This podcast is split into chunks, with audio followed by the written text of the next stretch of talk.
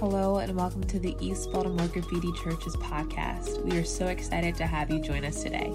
If you have any questions or comments, please email us at ebgraffitichurch at gmail.com, or you can check us out on our website at ebgraffitichurch.org. So you can turn in your Bibles if you haven't already to Luke chapter 9. Luke chapter 9 verses 23 through 27. We'll, we'll hone in on verses 23 and 24 today. But we're also, um, again, you know, I am not preaching original thoughts here this week. I, I, I think it's important again this week. Uh, the title of the sermon says, Making the Right Adjustments. Making the Right Adjustments. So last week we said that, you know, serving God, um, seeing where God is at work and wanting to join Him there, that we have to, we come to a crisis of belief, right? Oh God, would you really? Oh God, are you asking me to do that? Oh, oh, Lord, are you? Oh God, do you want me to teach us? Lord, I've never taught a Sunday school class before. Come on, God, you're not really asking me to do that, are you? Or God, what? Oh, I don't know if I can do that, God. But God calls us to a crisis of belief as Christians. But then, right, sometimes we just want to jump right in, but sometimes we realize that um, there's a time where we have to, in order to join God where He is at work, we have to make some adjustments in our lives. Now, that's what we're going to talk about this morning. And I think this is very challenging. I said, you know, last week that that crisis of belief, the crisis of belief for me has always been kind of, it's less scary for me and more exciting. But making adjustments in my life, that's where the rubber meets the road, right? That's, that's where um, for me, that's where the faith piece really comes in. And, and you'll see, uh, I don't know, um, I don't know, did you take the scripture out of there? Okay, so next slide there. Um, thank you. Um, so there are two critical turning points in knowing and doing the will of God. I just said that, right? Uh, we have that crisis of belief, and today we're talking about adjusting our lives to God. Next slide. Blackaby makes a quote in his book, Experiencing God. He says, Obedience, which comes next, obedience begins in the heart with a willingness to do whatever God says. A couple sentences later, he says, Our obedience can be costly. So we think about the cross, right? Um, Jesus said in our scripture in Luke, He said, If anyone wishes to come after me, he must deny himself, take up his cross daily, and follow me. You know, the cross in the Bible was a symbol of suffering and shame, right? As the song says, on a hill far away stood an old rugged cross, the emblem of suffering and shame.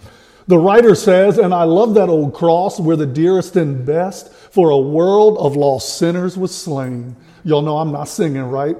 Um, but the writer goes on, and you know, the cross is a symbol of suffering. It was a symbol of punishment in Jesus' time. The Romans used this to punish criminals and to put them to death. So the cross was the ultimate punishment.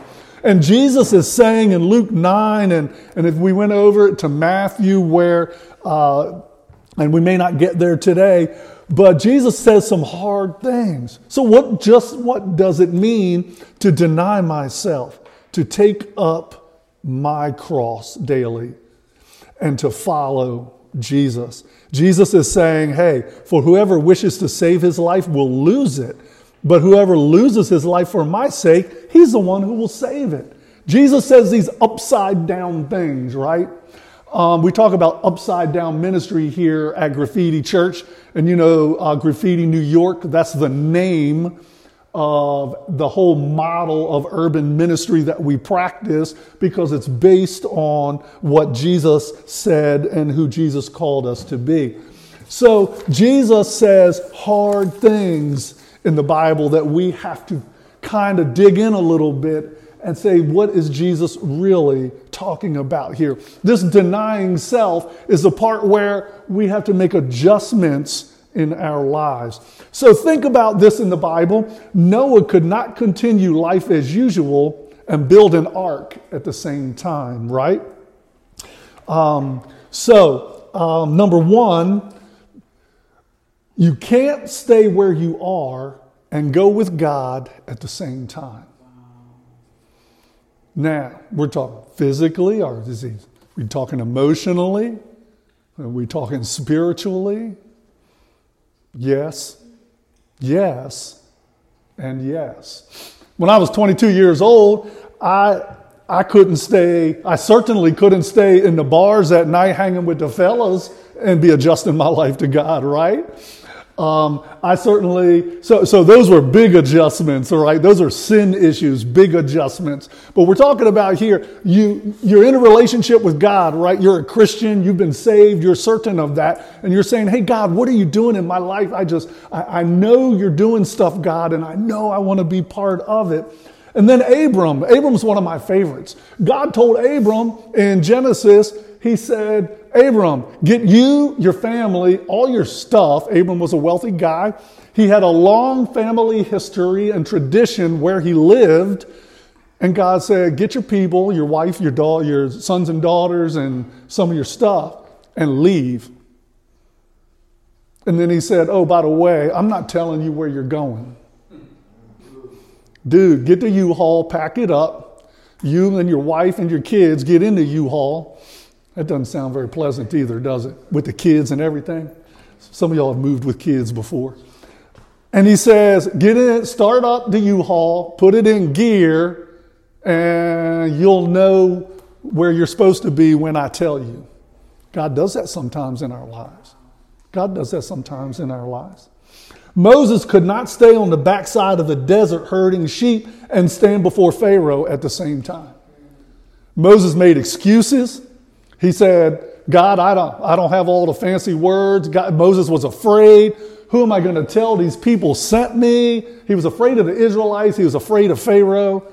Um, he said, but he couldn't stay on the back 40 herding sheep and represent God in front of Pharaoh at the same time. That's probably pretty scary. Moses was comfortable serving them sheep for 40 years, hiding out from Pharaoh after he killed the Egyptian, right?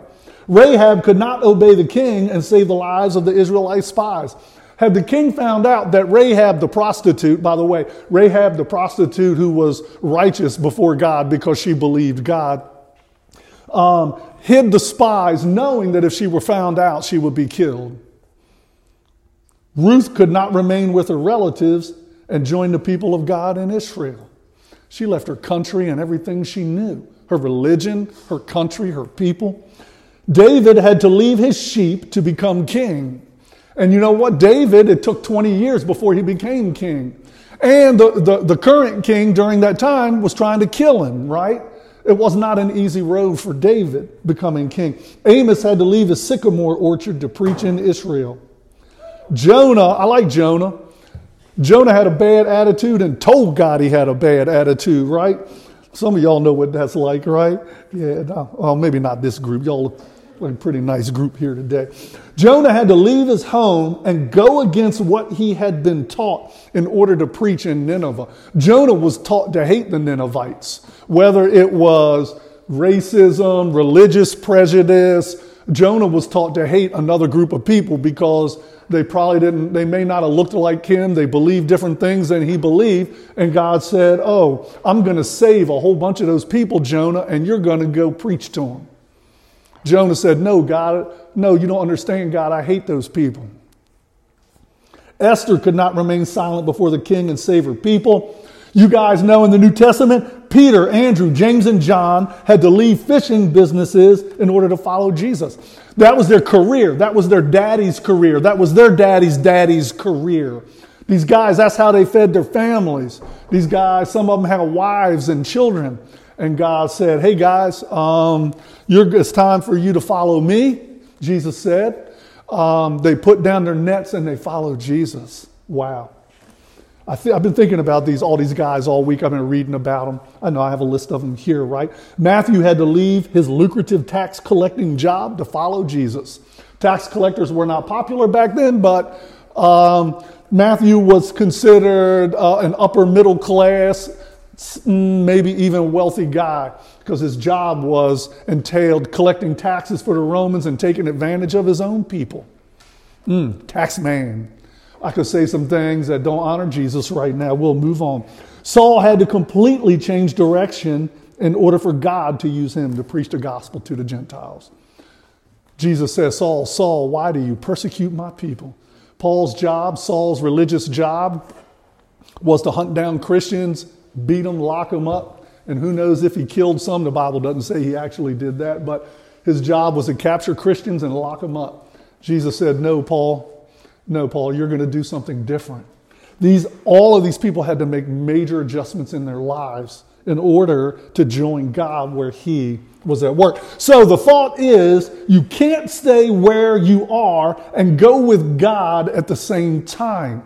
You see God at work and God's dealing with you about something. God might be calling you. Uh, uh, God might be calling you to do something unique in your job or your work. God might be calling you just to share the gospel with someone in your community or your neighbor.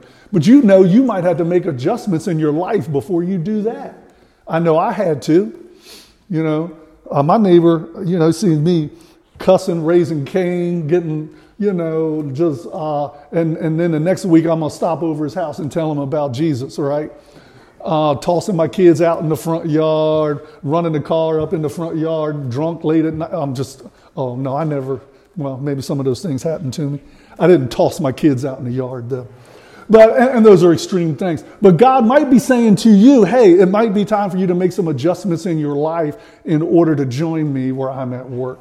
And then Jesus was telling the disciples and he was telling others, he says, sometimes doing that, it can cost you something. It can cost you something, something you enjoy, uh, maybe something you're just used to having or doing. Uh, sometimes, man, I think about the missionaries who go all over the world. Um, we went to Guatemala several years ago, and I think the worst poverty I ever saw in my entire life, I know the worst poverty I ever saw in my entire life was in Guatemala. And we were out in a, in a community that was not yet a community um, where people lived in huts. And, um, and babies were dying there every, um, every week. Uh, babies were dying there from malnutrition and dysentery. And all I could do, I just had, I can't think about it sometimes. I had tears streaming down my face. We didn't want to come home. We wanted to stay there. But we knew God wasn't calling us to join him right there, right at that moment. But, but man, uh, God called our friends who went on that trip with us, and they went to Guatemala, and they adjusted their entire lives. Uh, they adjusted their entire lives to go down there and serve Jesus. They went on baby rescues, dangerous journeys up into the mountains to, to rescue starving babies, and the parents would give them their babies because the parents knew their babies would die if they didn't. Oh, some of the babies didn't have parents, and they rescued babies and brought them back to the orphanage. I'm not making this stuff up. And, and my friends, um, my, my friends just, they, they knew and so they came home, and for several months, they adjusted their lives. And for a while, they were like this. They didn't just run their mouths like I do. So finally, they said, We have been making some plans, and, and we're going to Guatemala. And they started taking other people with them.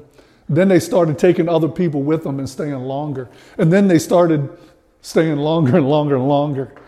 And then they started using a lot of their resources, their own resources, to go around a world and get other people involved in saving starving people and dying babies in Guatemala. Why? God showed them something where he was at work, and then God called them to join him at work in Guatemala. So my friends who had a nice big house in Calvert County, Maryland, um, packed up the house and left it, I mean, left it empty and went to Guatemala and spent years uh, even bringing other people to Guatemala to serve Jesus there. They adjusted their lives. Big adjustments, small adjustments. Maybe, though, maybe God's saying, you're, you're going to continue to have to make adjustments in your life to, to join me where I am at work. It might not always be moving away, packing up the U-Haul, but, but God's saying, hey, if you want to work with me, you might be continually making some adjustments in your life. So you can't stay where you are and go with God at the same time. Maybe we stayed there a little longer than I intended. Next slide. So, what are some necessary adjustments? Where do they take place, right? In your circumstances, in your relationships. Hey, I'm not Dr. Phil. Um, I don't even look like Dr. Phil, but I'm saying sometimes, sometimes we have to check our relationships, right? We might have to make some adjustments in some of relationships in our lives in order to join God where He is at work. My thinking, prejudices, methodology, and planning. We all have preconceived ideas about people who are different from us um, that may not be positive. That doesn't make that in and of itself does not make one a racist. That just means we have preconceived ideas about people who are different from us. But sometimes, over periods of time, um, we can we do have prejudices, and that may include may may include racism. And I was a pretty typical middle class white guy 20 years ago, raising my family, minding my business, doing my thing. And God began to stir in our hearts and in our home. And He began to change some of my preconceived ideas about people who were different than me, who looked different than me, who lived differently than me. And sometimes we think, oh, this person needs to do this, this, this, and this to get their lives in order. Well, maybe that's not God's order. Maybe that's the order that people who love God think other people should do things, but they're wrong. Mm. I had to reorder my thinking in several areas of my life, and that adjustment took years. That's just one in my own life. But even in our methodology and planning, sometimes you could be planning big things for Jesus, right? Um, and Jesus says, Nope, we're going to do this my way. And sometimes that planning and those steps that we like to take, God reorders them. Man, I have to be ready to make adjustments in order to do this God's way instead of my way. That's hard for me anyway, y'all. And then your commitments, right? Even your family, church, job, plans, traditions. How about your actions, even just right there in my behavior, right? And then lastly, my beliefs about God, His purposes, His ways, and my relationship with Him. God is continually showing me that I think things that aren't quite right about the way God wants to do things.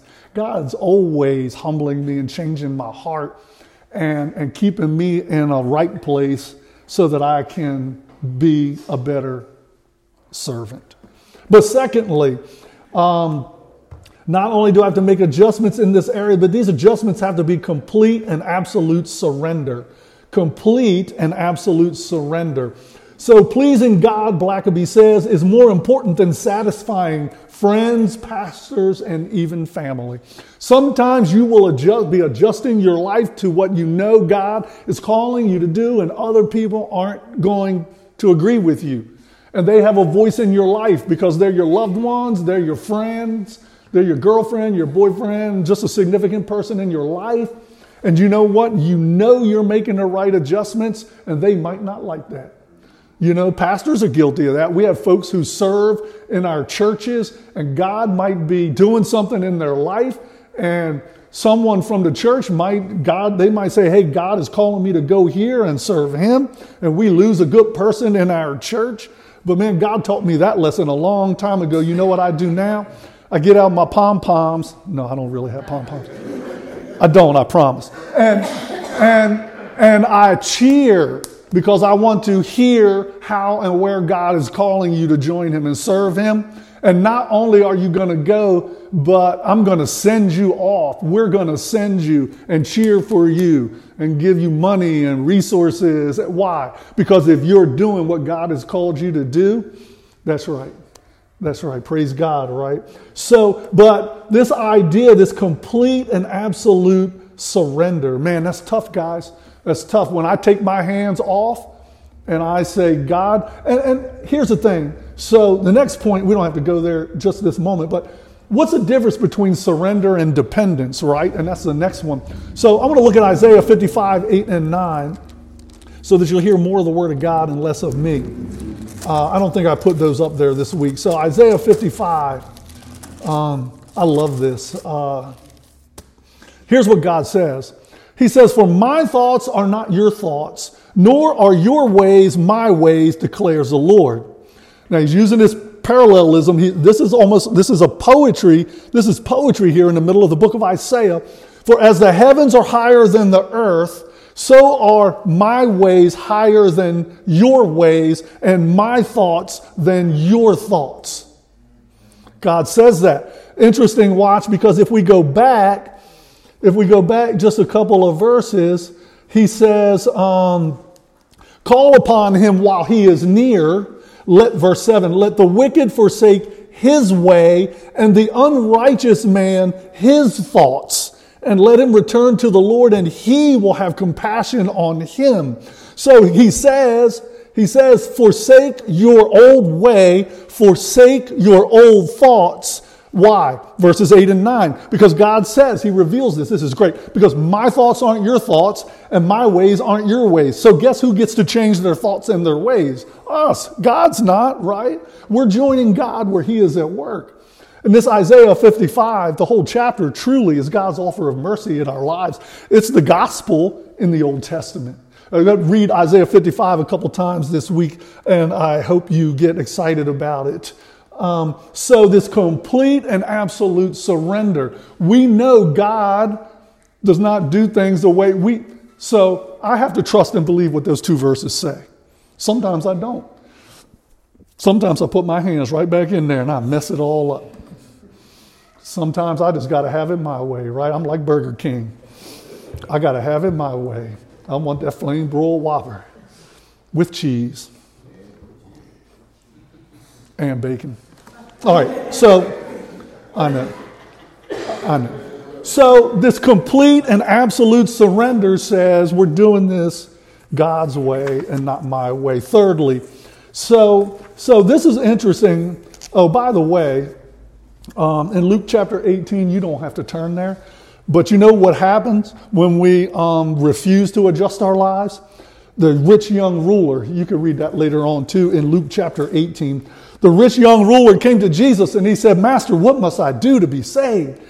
And Jesus said, You know, um, don't steal, don't lie, uh, honor God, don't commit adultery, you know, the, the Ten Commandments. The rich young ruler says, Oh, Jesus, I've done all those things and more. And he says, Okay, Jesus says, then go and sell everything that you have and give all the money to the poor. So, so he wanted the rich young ruler to make an adjustment in his wallet. Oh my, oh God, you're not gonna mess with my money, are you, God? So, so the rich young ruler, you know this, you most of you know the account, right? Of this of this story. You know this. This young man went away very sad. His money, his heart was in his wallet. Jesus knew that. Jesus said, Make this adjustment in your life. The rich young ruler was a good kid, right? He obeyed the rules, he knew the Ten Commandments, but Jesus knew where his heart was. Jesus knew where his heart was. He needed to make that absolute surrender of his wealth to Jesus. My same friends who I told you went to Guatemala, his goal in life was to be a millionaire before he was 40. That was his goal in life. And Jesus came and messed his whole life all up. And when that was no longer his goal, about three years into serving Jesus wholeheartedly, he became a gazillionaire. I won't tell you the whole story. Um, yeah, well, that's a gazillion.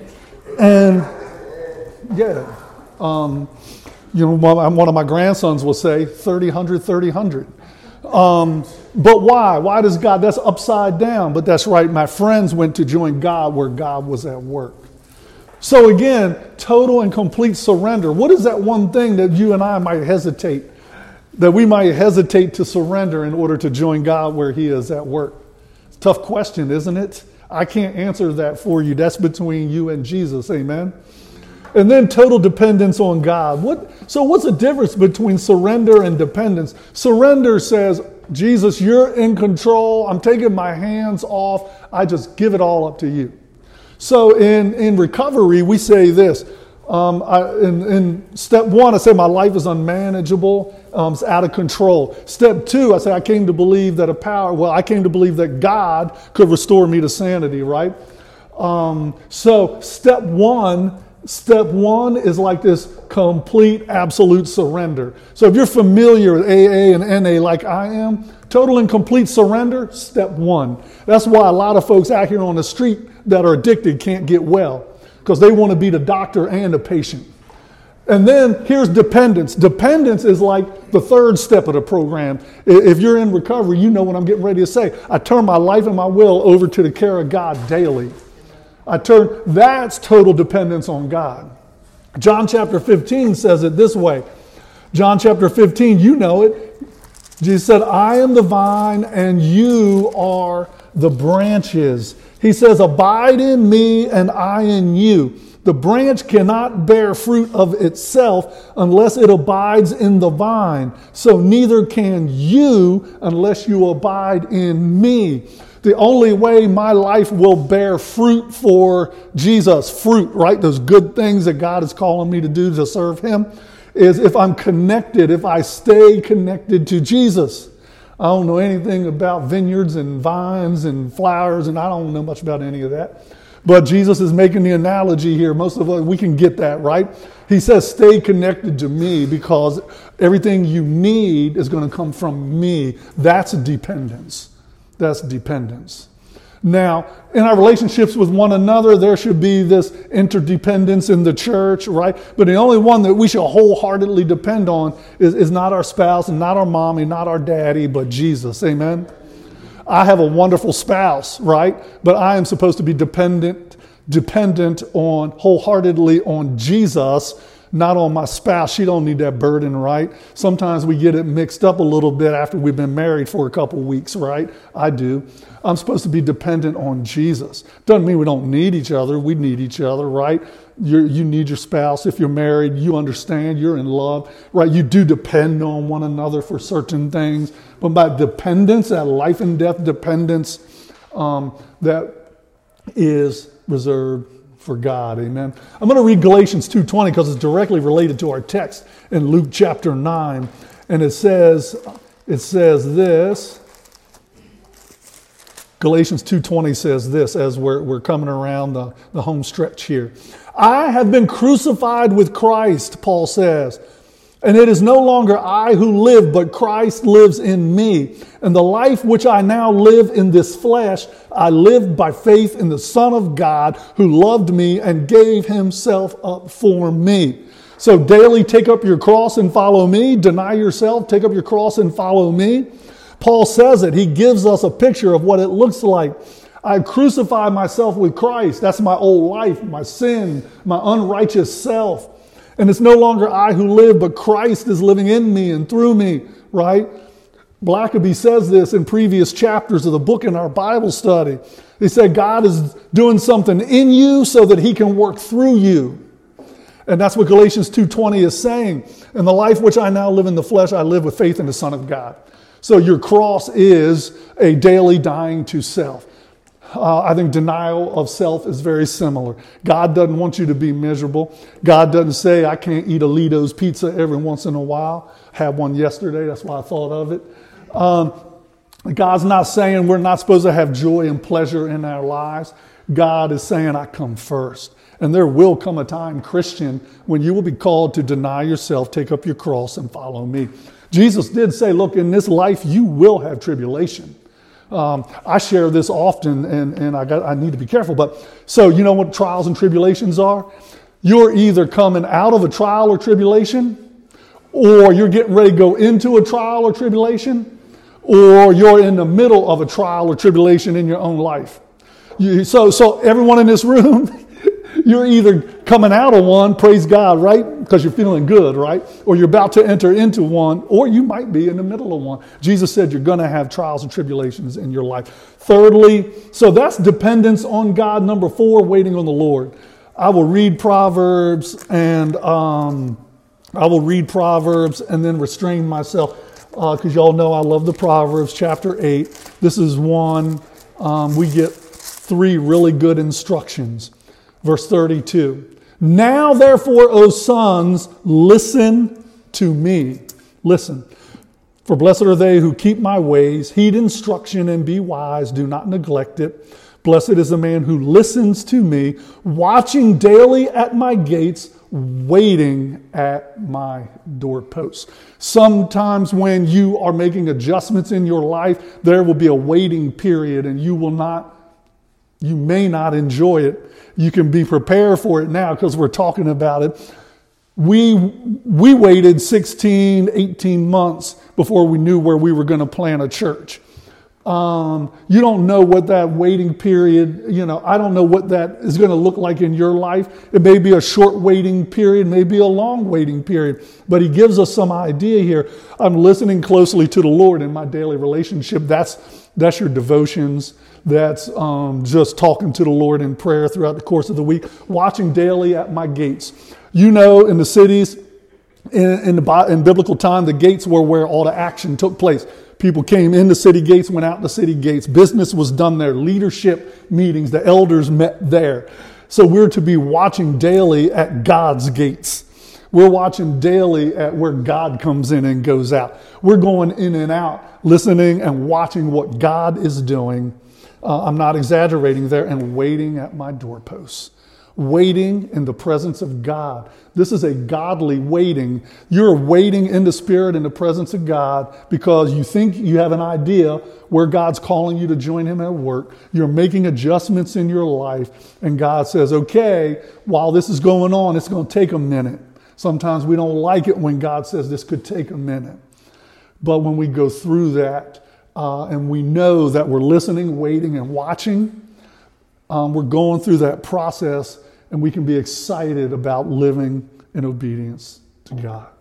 So, making adjustments in my life, hey, you know what? Not always easy, right? I think it is that, that daily intimate walk with the Lord where you hear from Him in prayer and through His Word, come to a crisis of belief, and then it's time to make adjustments in our lives.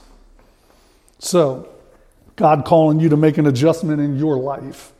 Um, is God saying uh, it's time to surrender something and to depend on Him? Pray about that with me this